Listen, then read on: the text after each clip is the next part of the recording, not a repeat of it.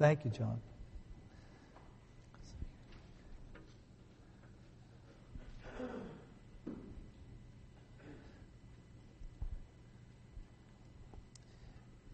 Well, it was his first day at the Hy-Vee, or maybe it wasn't the Hy-Vee, maybe it was actually a Fairway Market, at the grocery store there. And he was working in the produce department. And he was a bright young fellow.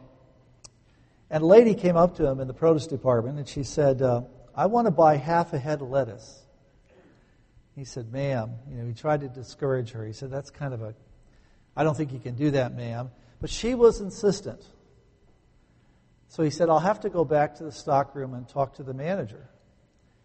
Well, he turned around and he walked back to the stockroom where the manager was, and he didn't know that the old lady was following him back there.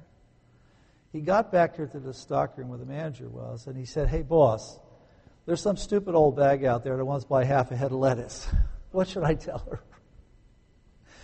He saw the horrified look on his boss's face, and he realized the lady's right behind me. And then he turned around to the lady and he said, And this fine lady would like to buy the other half. Is that okay? And the manager said, That's fine, that's fine. Later that day, the manager congratulated the stock boy on his quick thinking. And then he asked him, Where are you from, from, son?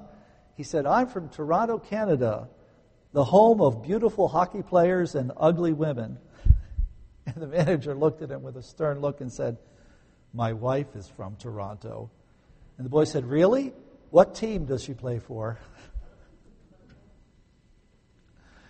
There's an old proverb that says, A word out of the mouth is like an arrow shot from a bow. You can't get it back.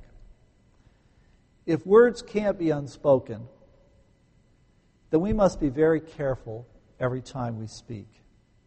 We're going on in the book of James, chapter 3, and if you'd like to follow along there with me, I'm going to read the first 12 verses of James chapter 3. James begins in James chapter 3, verse 1, and he begins by saying, Let not many of you become teachers, my brethren, knowing that as such you will incur a stricter judgment. For we all stumble in many ways. If anyone does not stumble in what he says, he is a perfect man, able to bridle the whole body as well. Now, if we put the bits into horses' mouths so that they will obey us, we direct their entire body as well. Look at ships also, though they are so great and are driven by strong winds, are still directed by a very small rudder wherever the inclination of the pilot desires. So also the tongue is a small part of the body, yet it boasts of great things.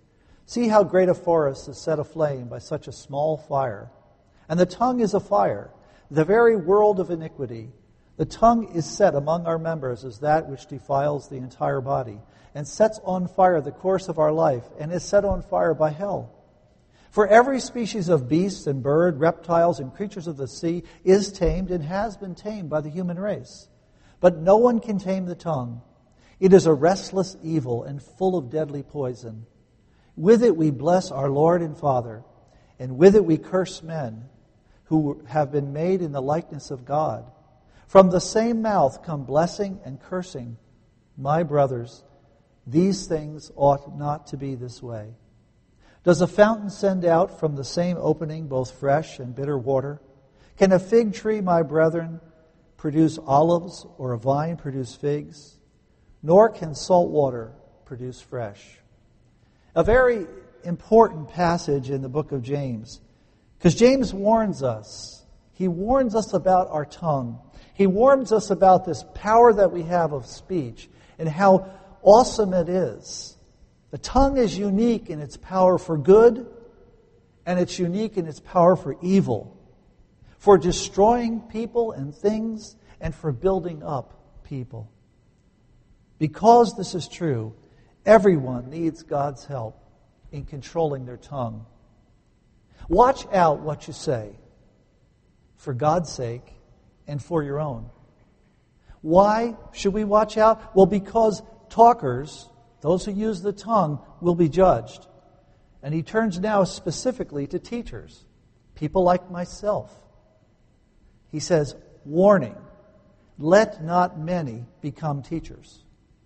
Now, James is talking to those in the synagogue. He's talking to Jewish believers, those that have accepted Jesus as Messiah. Teacher would have been equivalent to rabbi. Let there not be many rabbis in your synagogue. The rabbi was a person of esteem in the synagogue. He was a person that people looked to. Why? Well, because he taught the law of Moses, the Torah. He was, they were the ones who decided religious matters in the community. They do today. If you go to New York City and Brooklyn, you'll see the rabbis are still highly esteemed there. They are the ones who solve disputes in the Hasidic community. And they even have, they have disciples even today. We know that the first problems in the church appeared because of the teachers. Acts chapter 15, verse 1. The first major problem they had there, it says, men came down from Judea and began teaching the brethren, the Gentiles, that they had to be circumcised according to the custom of Moses, or they couldn't be saved. They wanted to add something to the gospel. We see the power of this thing of teaching, how it can get people off the right track and onto the wrong track. And they had to have the first church council there and straighten those guys out. Knowing this, all those who teach will incur a stricter judgment.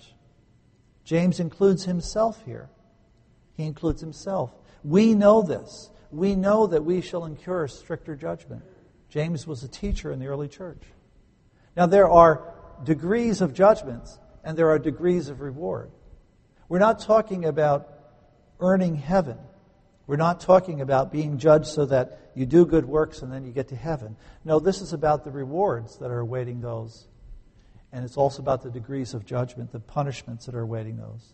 1 Corinthians chapter 3 tells us, according to Paul's writings, Paul says, I laid a foundation which was faith in Jesus Christ. And another person is coming and building on that foundation. Whether they build with gold or silver, precious stone, wood, hay, or straw, each man's work each woman's work will become obvious, will become evident, for the day will show it, because it will be revealed with fire, and the fire itself will test the quality of each man's work. In a way that we don't fully understand, everything that we have done for the Lord, everything that we have done in our spiritual lives, will one day be thrown into the fire. And whatever comes out of the fire, that will be our reward. That's what Paul says. And some will have built with gold and silver and precious stones, others with wood, hay, and straw, and that'll be burned up. There are degrees of reward. Even Jesus says this in Matthew chapter 10 of, of Matthew's gospel. He says, The one who receives a prophet in my name will receive a prophet's reward. We don't exactly know what a prophet's reward is, but we know that it's different than the reward of a righteous man. Jesus said, If you receive a righteous man, you'll receive a righteous man's reward. Luke echoes the same idea that there are degrees of reward and degrees of punishment. Luke chapter 12 says, The slave who knew his master's will and did not get ready or act in accordance with his will will receive many lashes. He'll receive a more strict punishment. But the one who did not know it and committed deeds worthy of flogging, the one who didn't know his master's will, he'll receive but a few. For everyone who has been given much, much will be required. God knows how much money He put in your hands throughout the course of your life. He knows how much wisdom He gave you. He know knows what kind of brain He gave you, what kind of body He gave you. To whom much is given, much will be required. And to whom they entrusted much, of him they will ask all the more. I expect to be more harshly judged because I have had the blessing, the benefit of being able to go to school, being able to study. I've had the luxury of studying. I've had luxury of learning many things, and I will be held responsible for that. That's what Jesus, that's what James is saying here. Understand this whenever you stand in the role of the teacher, you are going to receive a stricter judgment than your brothers and sisters in the church those who don't teach. He, Paul, uh, James goes on here and says, Realize that nobody's perfect in verse 2. We all stumble in many ways. Notice he says, We all stumble in many ways. We know one of the ways that James stumbled was he didn't believe in his own brother Jesus, his half brother Jesus. We know that he didn't really believe in him at first. We all stumble in many ways. Proverbs 24 says the righteous man falls seven times. Micah 7 8 says, Don't rejoice over me, my enemy, that though I fall, I will rise. Paul in Romans 3 23 just says it simply, We have all sinned. All have sinned. I had a professor, Royce Gruenler, Dr. Royce Gruenler. He taught me the book of Mark in, in Gordon Conwell Seminary. But he told us one day with a bit of sadness on his face that he wasn't always close to the Lord. That there were days and years that he was away from God, and he was teaching at that time. He was teaching in a Hiram College in Ohio. And he said, I was teaching those people, those students, the wrong things. And he said it with a bit of sorrow in his voice. If only I could have those students back now and, and, and show them where I led them astray. Think of the impact of just one teacher on a generation of students. A teacher's life influences the lives of so many others, both for good and for bad. James goes on here, he said, If anyone does not stumble in what he says, he is a mature person, a perfect man. He is able to bridle, control his whole life as well. This is the problem, of course, is who can control the tongue. It's something that needs to be controlled because there is a judgment coming. Jesus says in the Gospels, another place, we will have to give account for every idle word spoken. Paul's goal in Colossians 1:28 was he said we proclaim Jesus Christ admonishing every man and teaching every man with all wisdom that we may present every man complete, mature, grown up in Jesus Christ. Do we know that those who teach will be judged more strictly? We are all teaching someone. If you're a parent, you're teaching your child.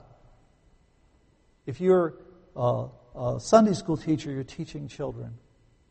If you're the lead person at work, you're teaching usually those people who are newly hired. We will, all those who teach will incur a stricter judgment. So, how cautious should we, we be when we instruct others? Very cautious. Teachers will face a harsher judgment. If someone wanted to find out how old we are according to the way we talk, would we demonstrate that we are still babbling like a baby, or are we a mature person? That's one of the ways you judge a child's growth and maturity, don't we? They start out babbling, ba ba, ba ba, ba, but eventually they, they, they mature. Why else should we watch out what we say for God's sake? Because the tongue is very powerful. It's small, but it's very strong. He uses the analogy from horses here. He says, We put a bit in a horse's mouth to control the horse, to pull the horse whichever which way we want to take the horse. We put that bit, bit in its mouth. You know, a horse's bridle, and I'm sure you've all seen one, it's a very interesting piece of equipment. It has a headstall and a bit and reins. This are the three parts of a, of a bridle. The headstall is the part that goes over the horse's head. The bit goes across the horse's tongue, into its mouth, across its tongue, and the reins, of course, go back to the rider. And it's the pressure on the mouth when you pull on the rein that causes pain in the horse's mouth, so the horse turns its head to alleviate the pain. We were out at the fair this year. We saw some Belgian draft horses, over 200 or uh, 2,000 pounds apiece, 17 hands high. They even had some Percherons there, too, some Belgian Percherons. They're 2,200 pounds, 19 hands high. That's six feet. That's over six feet tall. We saw a little girl there in a carriage with two of these big Percherons holding the reins. A little girl. She could have been more seven or eight. But she was able to control that big animal, those big animals, because of that bit in the mouth. Look at a ship, James goes on and says. Look at a ship. Look at a ship. They're driven by strong waves. They're driven, they're driven by strong waves, and yet they're able to be guided and directed by a very small rudder. You know, winds can drive ships across the ocean. They can overpower them as the El Faro was overpowered on the September the 29th, just this year, and Hurricane Joaquin. You know that ship was 800 feet long? It was 31,000 tons. It was overcome by those winds. And 34 people lost their lives when it went down. James says in verse 4 But a ship even that big can be directed by a small rudder a very small rudder. You know, the rudder is usually only about 160th the size of the hull of the ship. It's very small in comparison to the ship. In comparison to the whole ship, it's only about 1 or 2% of the size, the area. And yet, that little rudder can turn that whole ship. The Chinese invented the rudder. Did you know that? It's small, the tongue is small, but it's dangerous because it boasts of great things, he says in verse 5. It declares great things. It boasts. It exalts the person. It boasts of great things. Jeremiah warns about boasting in Jeremiah chapter 9, verse 23. He says, Let not the wise man boast of his wisdom. Let not the mighty man boast of his might. Let not the rich man boast of his riches, but let him who boasts boast of this, that he knows and understands me, for I am the Lord, who exercises loving kindness and justice and righteousness on the earth. Why should we control the tongue? Why should we watch out what we say? Because the tongue is small, but it's very powerful. It has the power to do great damage. Jesus says in Matthew chapter 15, the things that proceed out of the mouth come from the heart. And these are the things that defile the man. For out of the mouth comes evil thoughts. Just think how much destruction has been caused in people's lives because someone spoke in their ear and put an idea in their head to go do something that was wrong. At a teenage party, how many, how many young lives have been cut short because, oh, come on, Everybody else is doing it. That's been the end of a lot of people's lives, right there. Out of the mouth come evil thoughts, murders, adulteries, fornications, thefts, false witnesses, slanders. See how great a forest is set aflame with just a, a little flame. We've had a dramatic demonstration of this just a few years ago. Associated Press, June 20, uh, 2008. After being in federal prison for six years, Terry Lynn Barton was finally let out. She's given a 12 year sentence, but she only served six years. They let her out for good behavior. She was a forest ranger. She worked for the National Park, Pike National Forest in Colorado. But it shows you the power of words, how powerful words are to destroy. She was splitting up from her husband, and he wrote her a letter. He wrote words to her in a letter that offended her and made her angry. And she took that letter and she burned it in a campfire in Pike National Forest. She didn't just throw it away or tear it up, she burned it in a fire to get really rid of it. Unfortunately, that caused a fire that was the worst fire in all of Colorado history. All started with a, with a piece of paper with words on it. Five firemen were killed in that fire. $40 million worth of damage. 210 square miles of the forest burned. That's the power of the tongue. That's the power of words to destroy. Notice how many times he mentions fire here in verse 6. He says, The tongue is a fire. It is a world of iniquity. It sets on fire the course of people's lives, and it is set on fire by hell. Where, does think, where do we think the garbage that comes out of people mouth, people's mouths comes from? James says, I know the source, and the source is down there. All the garbage that people spews forth.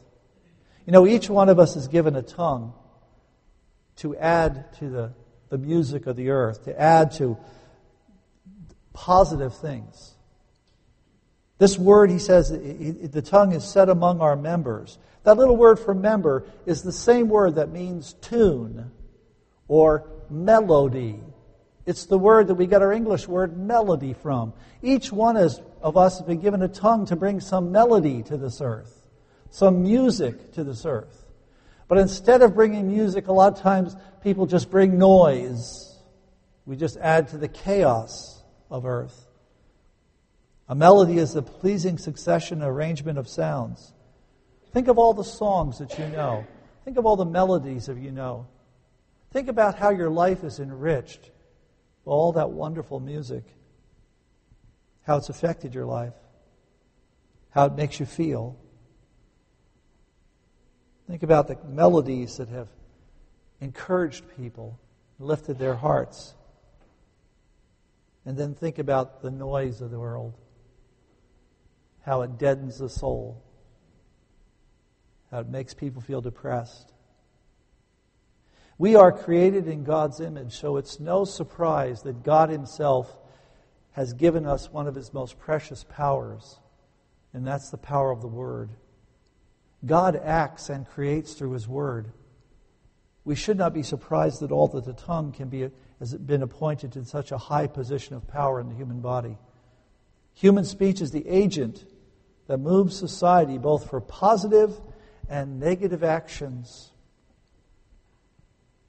Isaiah echoes this idea. When he saw the Lord, it says in Isaiah chapter 6, I saw the Lord. He was high and lifted up. And the next words out of Isaiah's mouth are, Woe is me, for I am ruined, because I'm a man of unclean lips. I say things I shouldn't say, and I live among a people of unclean lips. All around me, I hear people talking, and what they're saying is not good. He said, My eyes have seen the Lord. He's immediately aware of the things that he said and should not have said. It sets on fire the whole course of life. Think how people's lives are changed by the things that are, that are said to them, the damage that is done to them, which never leaves them. I hate you. You're stupid. You never do anything right. How many lives have been crushed like that? That's the power of speech. That's the power of speech. It's an awesome power. It's an awesome power.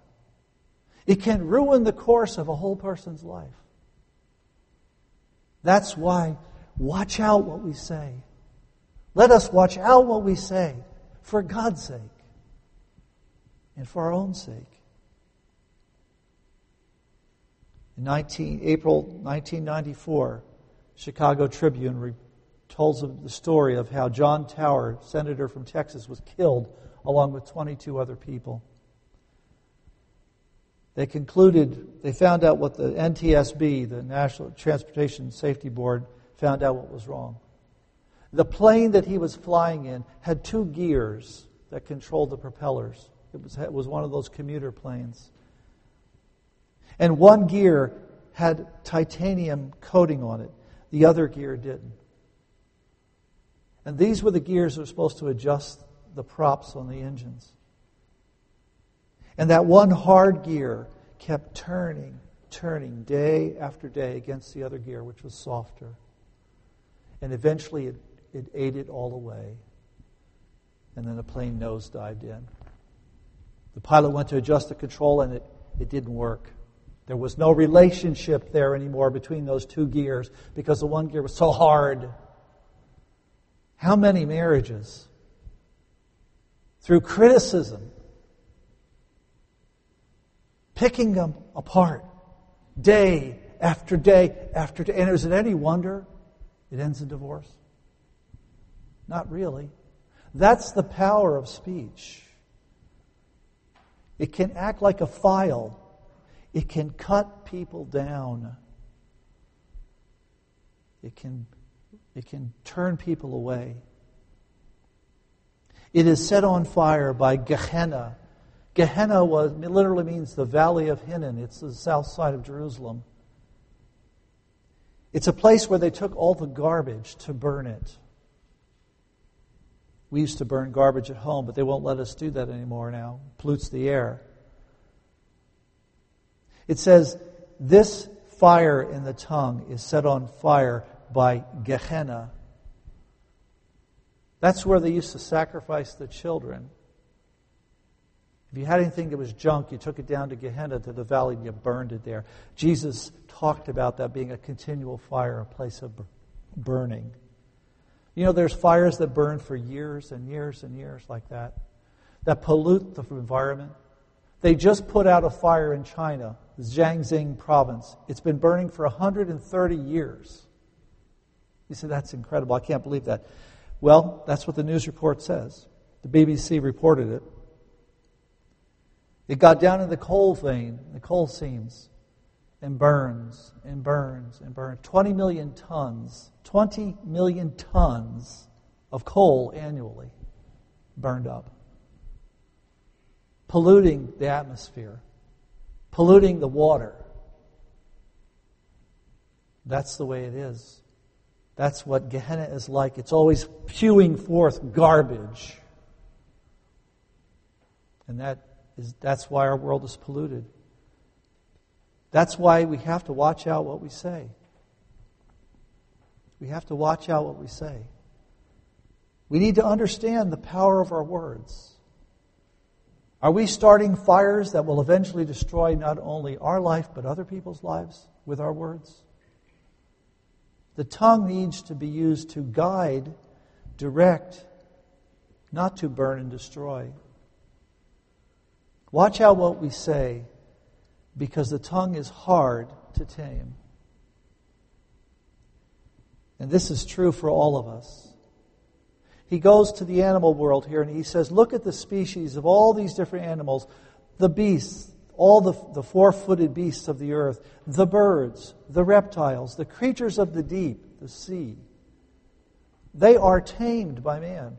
Right now, they're being tamed by man, and they have been tamed by the human race.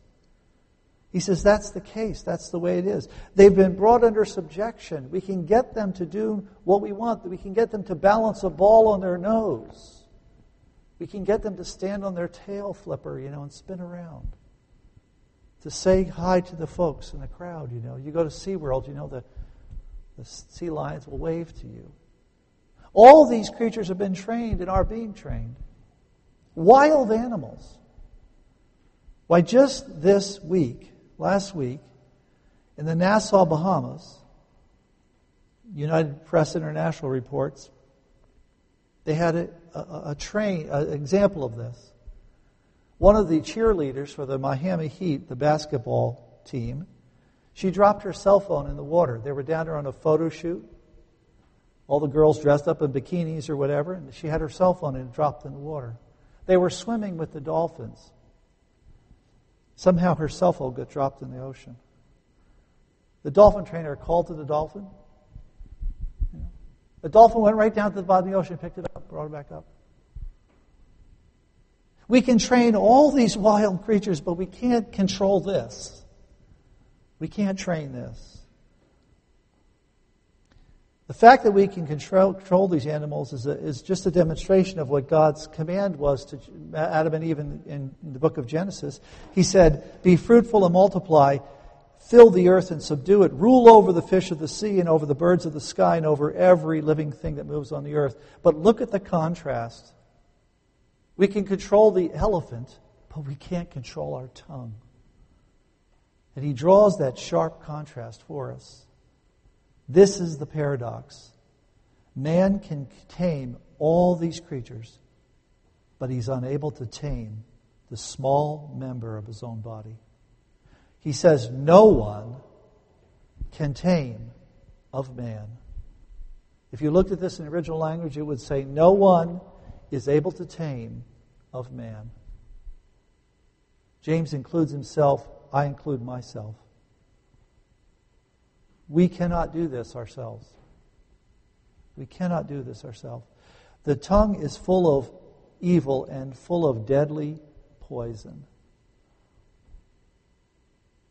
There are things that are in our hearts that if we ever let them out of our mouths, they can ruin other people's lives. The odd thing is, he uses this kind of like an analogy of the cobra, and you know, you can train a cobra with its poison. You can still train a cobra, but you can't train the tongue. That's why David prayed in Psalm 141. He said, Lord, set a watch on my mouth. Put a guard in front of my mouth. Keep the door of my lips. In Psalm 19, he said, Let the words of my mouth and the meditation of my heart be acceptable in your sight, O Lord. Who is able to control the tongue? Not one of us. Who can control the tongue? Only God. And without God's help, no man, no woman will succeed in restraining and reining in the tongue. It's, remember, it's full of deadly poison.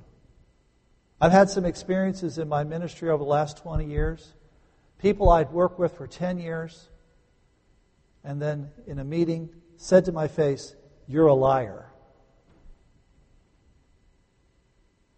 Spew out poison. They don't want, didn't want to hear all the details of what I was trying to do. They just said, You're a liar.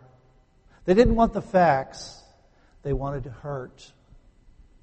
And if you take that poison into you, it poisons your life. That's the power of words. That's the power of words. That's why we need to watch out what we say. We can cause great damage with our tongues.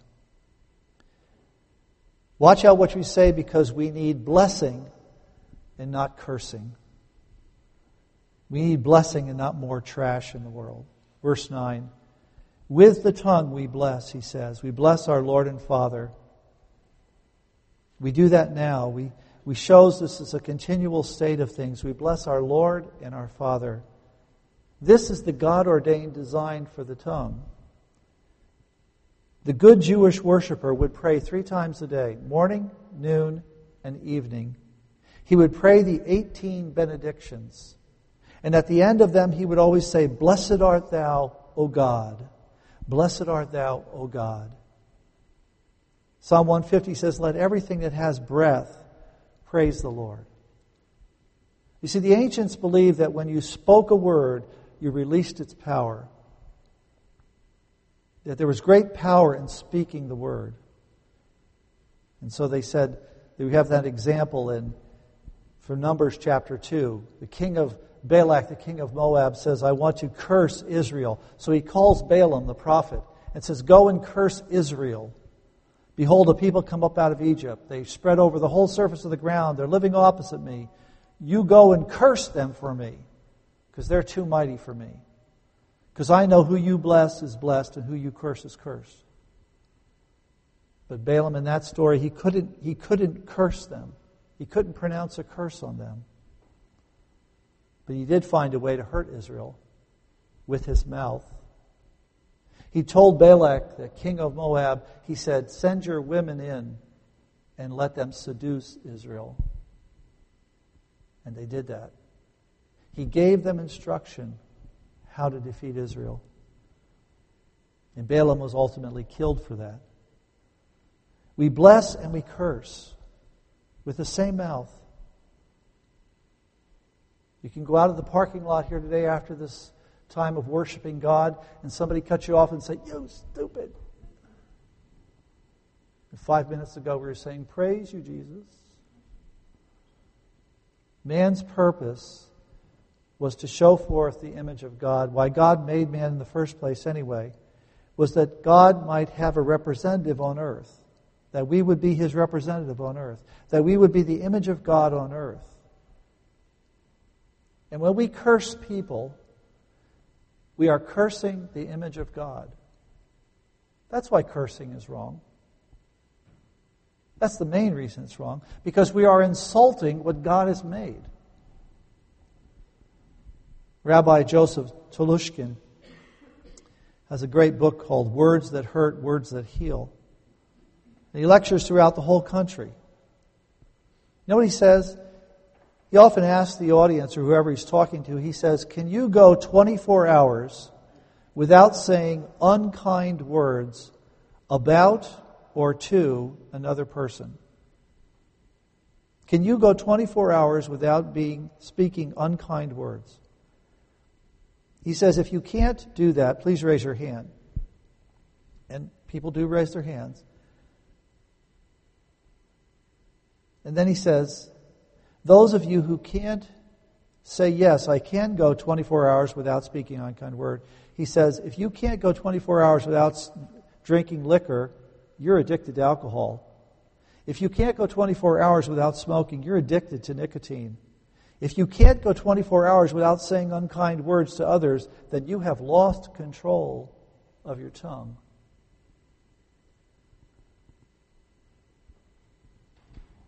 The tongue has great power to heal and to restore. Tilden Edwards talks about that out of an experience of his own family. He said, When I had teenage children, one of the things we decided was on the Sabbath day, on Sundays, we all made a commitment to each other that we would not criticize each other on Sundays. We made that pact with each other. And as the months went on, we all kept that commitment. And we began to realize something. Our teenage children's friends started to come over to the house on Sundays more and more. Pretty soon we had a crowd of teenagers around our house on Sundays. No one in the family talked about this commitment, but somehow those teens knew that when they came to this house on a Sunday, it was a good place to be because nobody was criticizing anybody. Kids know. Mothers, did you know that your baby is listening to you right now? Babies hear their mother's voice before they're even born. They get attuned to their mother's rhythms and how she speaks. They hear through the bones of her body They've done tests right down here in Iowa State University. They've given mothers, expectant mothers, two different scripts to read just to test and see how words affect the developing baby. baby. They gave the mothers one script that said, I can't wait to have this baby. It's a wonderful time to be having it. We have a room all fixed up and a crib ready. I'm so looking forward to having this baby. You know what the fetal heart monitor shows? That little heart goes four beats faster an hour, a minute. It, it increases its heart rate. Then they give the mothers a different script to read. And this script says it's not a good time to have a baby. We need two incomes to make it. I don't, I don't really want to have this baby now. I can't progress in my career if I have this baby. It's not a good time to give birth. And guess what happens to that little heartbeat? That's right, it goes down four beats. I've done that right down here at Iowa State University. Babies are listening. Babies are listening. He uses two last illustrations here. He says, It shouldn't be this way, that cursings and blessings come from the same source. Does a fountain send forth uh, from the same opening fresh and bitter water? Can a fig tree produce olives and a vine produce figs? Salt water produce fresh? No. He talks about water, then he talks about fruit, then he talks about water. He says these things should not be. This shouldn't be this way. Jesus said, By their fruits, Matthew 7, you'll know them. A good tree cannot produce bad fruit, and a bad tree can't produce good fruit. He says in Matthew chapter 12, the mouth speaks out of that which fills the heart. There's a lot of stuff in our hearts that should never come out of our mouths. There's a lot of things we should never say. Every husband knows that. His wife says, Does this dress make me look heavier? You know? There's lots of things you shouldn't say. A lot of things you shouldn't express. What is the source of our words? What do our words reveal about the condition of our hearts? We all need the Holy Spirit's help in controlling what flows out of our mouths. That's why we should watch what we say. Because there's tremendous power in what we say. So when we open our mouths, let us say those things that will build up, edify, bring healing and health. And may we keep back, hold back, pull the reins back when we want to say something that's only going to hurt. Let's pray. Lord, give us grace to not say those things that are going to be destructive. Give us that moment's pause, Lord. Holy Spirit, remind us before we open our mouths that we need to think before we speak. Lord, we want to speak the truth, but we want to speak the truth in love. We don't want to add to the noise in the world, Lord. We want to bring some beauty to the world. May you be glorified in our language, Lord. May you be Lord over our mouths. And may they, may they all give you glory every day. In Jesus' name we pray. Amen.